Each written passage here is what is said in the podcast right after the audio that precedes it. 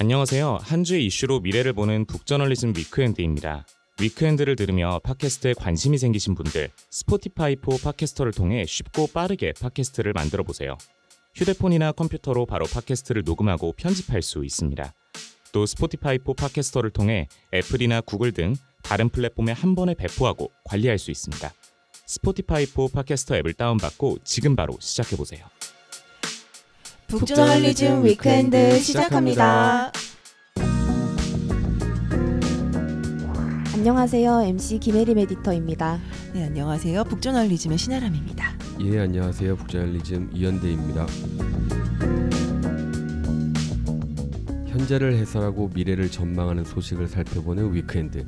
이번 이야기는 김혜림 에디터가 준비했습니다. 오늘 어떤 이야기 준비해 주셨나요? 네, 오늘은 정치 이야기 조금 해보려고 하는데요. 혹시 swatting이라고 들어보셨어요? 아, 예, 최근에 뉴스에서 들어봤어요. 그 네. 미국 경찰 그 특수기동대 맞아요. SWAT 거기에다 이제 ing 붙여가지고 맞아요, 맞아요. 뭐 장난 전화 같은 거 하는 뭐 그런 거죠. 네, 맞습니다. 이게 조금 심각한 장난 전화라고 표현할 수 있을 텐데 이 swatting 공격에 대한 보도가 막 미국 로스앤젤레스 경찰 당국 이런 데서 나와요. 우리 왜 장난 전화라고 하면 조금 이 이름 자체도 좀 가볍기도 하고 물론 막 절대 절대 하면 안 되는 행위는 맞지만 뭐 친구한테 막 이상한 목소리로 변조해서 뭐 전화를 건다거나 이런 것들도 같이 생각이 나잖아요. 근데 이 스와팅 같은 경우에는 조금 더 스케일이 큽니다. 거짓으로 응급 전화를 건다. 여기까지는 비슷한데 대규모 경찰 대응을 촉발하는 행위를 말해요. 아 그러니까 우리로 치면은 뭐 순경분 한두 분이 오시는 게 아니고 아주 그냥 SWAT 막 그 네. 특공대가 막 우르르 몰려온다 뭐 그쵸, 이런 그쵸. 장난 전화인 거죠. 네, 맞습니다. 이게 원래는 게임판에서 쓰이는 용어였어요. 그 온라인 게임 커뮤니티 회원들이 자주 저지르는 괴롭힘 수법이었는데요. 많은 게임에서 왜 총소리가 나잖아요. 그 집에서 이제 스피커에서 나오는 총소리를 실제 총기 테러인 것처럼 속여서 그 피해자를 거짓으로 가장해서 만들고 그쪽으로 경찰이나 군대를 출동시키는 행위. 그러니까 이런 식으로 괴롭히는 걸 swatting이라고 했거든요. 그래서 뭐 911에 전화를 해서 총격 사건이 곧 벌어질 것 같다. 아니면 내가 인지를 잡고 있다. 이런 식으로 거짓 긴급 상황을 만들어서 신고하는 식입니다. 그래서 또 이게 미국이잖아요. 그러니까 뭐 총기 사고 같은데 굉장히 민감한 나라고 그리고 또 이런 총기 사고나 인질 사건 같은 게 발생하면 그 미국 그 특수 기동대인 스와팀이 출동을 하게 되거든요. 그래서 강경 대응을 하게 되는 겁니다. 네. 아 이게 굉장히 좀 위험한 장난이네요. 뭐 그쵸. 저희가 영화 같은 거 봐도 스와팀은 그냥 초인종 누르고 들어가는 게 아니잖아요. 예, 문다. 때려 부수고 예. 바로 그냥 총 겨누는데 이제 뭐 경찰 입장에서는 어떻게 보면 당연할 것 같아요. 뭐 굉장히 응급 위기 상황이니까 이제 빠르게 문제 해결하려고 하다 보면 네. 뭐 당연히 강경 대응할 수밖에 없을 거고요.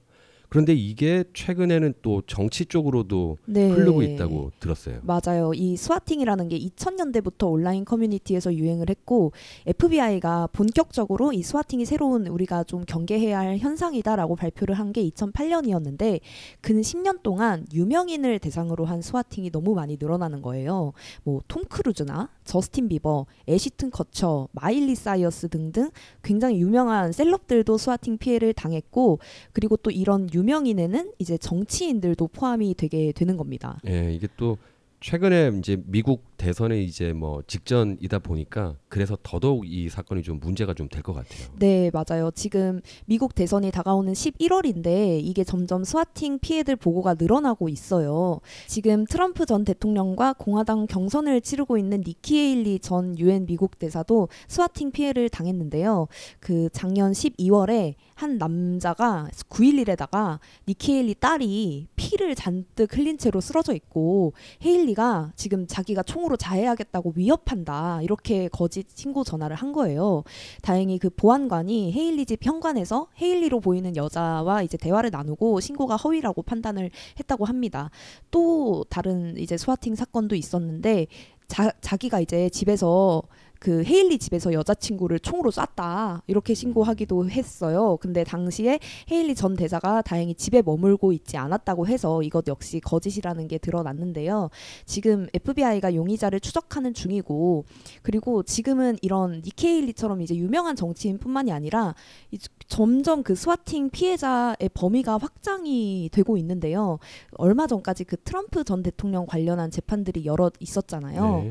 네, 그 재판과 관련한 인사 기자들도 swatting에 좀 표적이 되고 있습니다. 아 이게 뭐 굉장히 좋지 않은 아주 나쁜 장난인데 사실 뭐 헨리 정도만 해도 좀 네. 아주 아주 유명한 사람이니까 이런 일을 겪을 수도 있겠다 음. 정도로 좀 막연한 생각이 들었었는데 이게 재판 관련된 분들이면 사실 뭐 이름이 많이 알려진 분들은 아닐 거 아니에요. 그쵸. 막 스타나 정치인처럼 이렇게 뭐 TV나 아니면은 뭐 미디어나 이런 데 전면에 나서는 사람이 아닌데도 이렇게 swatting의 표적이 된다는 게 지금 문제가 더더욱 심각해지고 있다는 어떤 증거일 텐데 그 트럼프 전 대통령의 사기 대출 혐의 재판을 맡고 있는 판사가 있어요. 아서 엔고론이라고 판사 그 맨해튼 지방법원 판사인데 지금 살고 있는 자택에 또 허위 폭탄 테러 신고가 접수가 됐대요.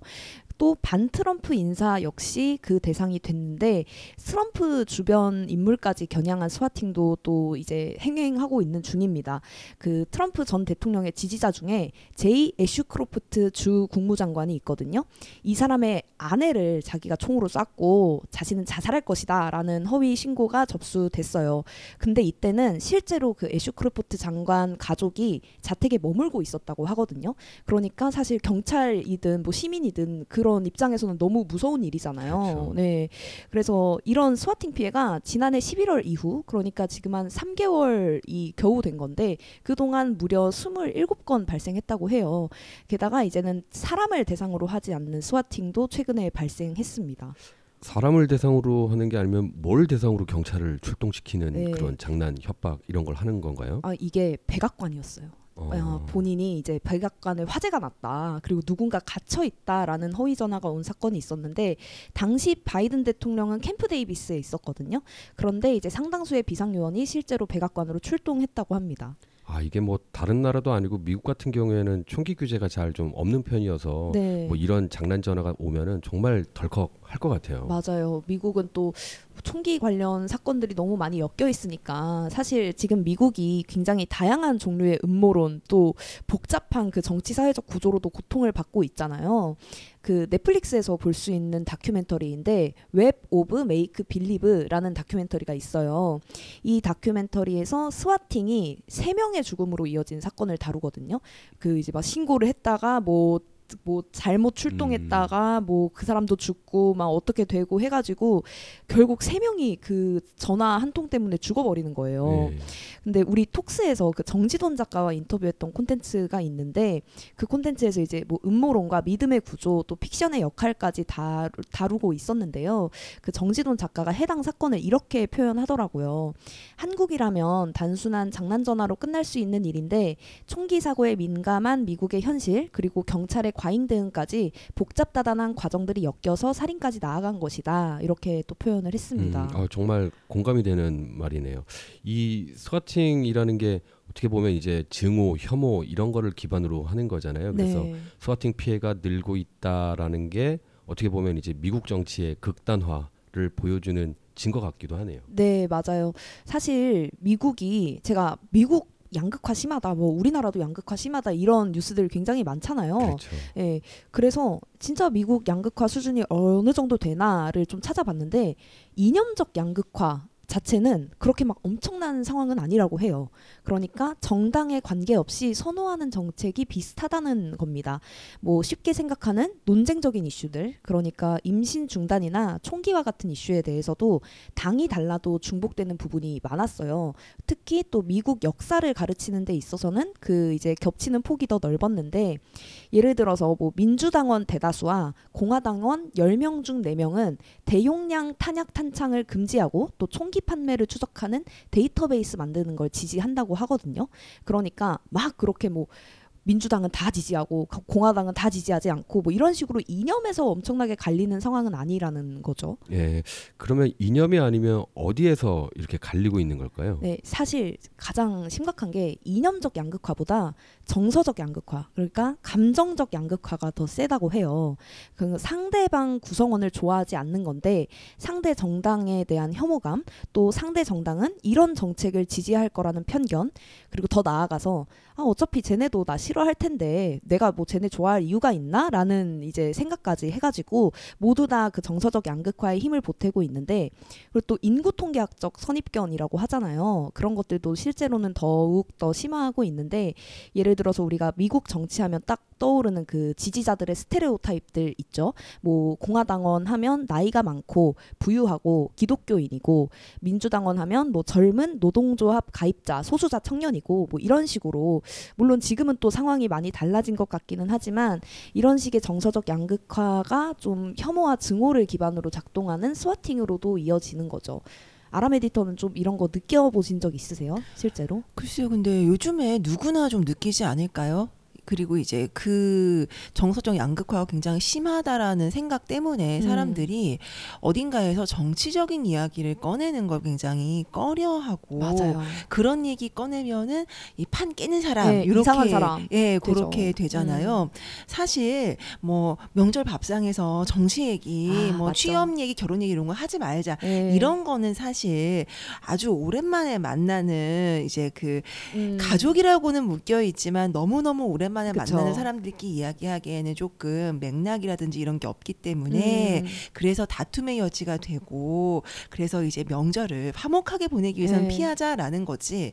예를 들면 10년지기 친구하고 정치 얘기는 할 수 없어. 아, 좀 이상하죠, 사실. 이상하죠. 네. 그리고 소개팅을 나갔어요. 그리고 이 음. 사람하고 이제 두 번째 데이트를 하게 됐어요. 네. 근데 거기서 뭐 투표나 선거 같은 얘기를 꺼내면은 완전히 뭐 이거는 뭐 상종하면 안 되는 사람 그쵸, 되고 그쵸. 이런 건 너무 좀 그렇 잖아요. 근데 맞아요. 그게 현실이 되고 있다라는 거 그리고 이제 그런 것을 이제 예, 점점 피하다 보니까 이 양극화 때문에 감, 감정적인 이 정서적 양극화 때문에 그런 걸 피하다 보니까 정치라는 것에 대한 시민의 관여도는 점점 더 낮아지고 맞아요. 이런 게 정말 악순환을 계속 만들고 있는 게 음. 아닌가 그런 생각이 들어요. 어, 네. 좀 진짜 자유롭게 좀 얘기하고 네. 좀 열린 공간이 많이 없어져가지고 네. 더더욱 좀 정서적 양극화 같은 게 심 화되는 것 같기도 해요. 맞습니다.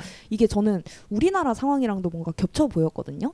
이 정서적 양극화라는 것의 정확한 의미를 살펴보면 이래요. 뭐 자신이 지지하거나 소속된 집단에 대해서는 더 강한 호감이나 신뢰를 나타내고 그렇지 않은 상대 집단에 대해서는 더욱 강한 반감과 불신을 가지는 것 이렇게 이렇게 표현이 되는데요.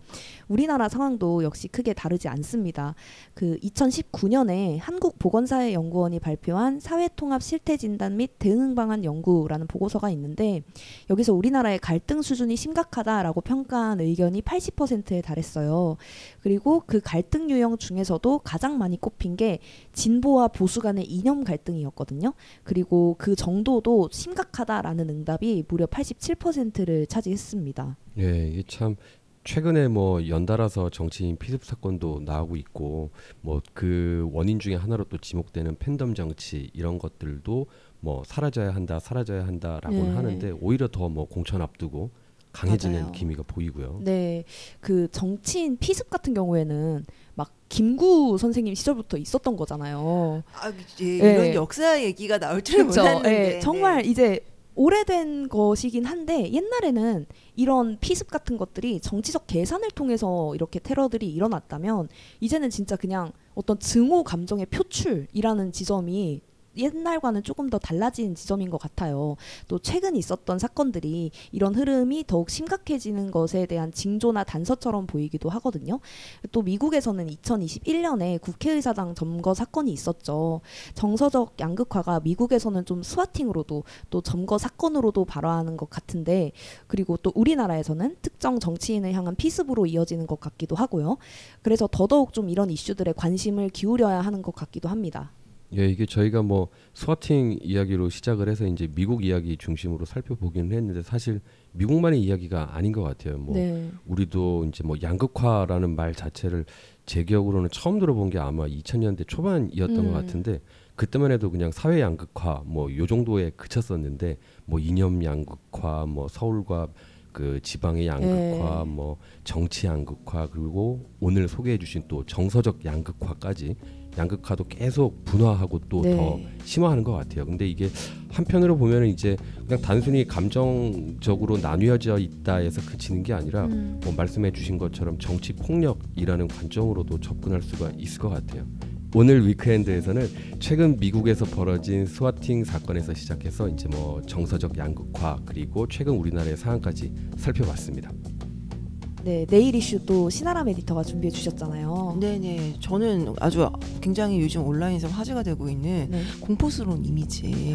저도 봤습니다. 그 시뻘건 이미지 네. 예, 그거 관련해 가지고 얘기를 좀 준비했습니다.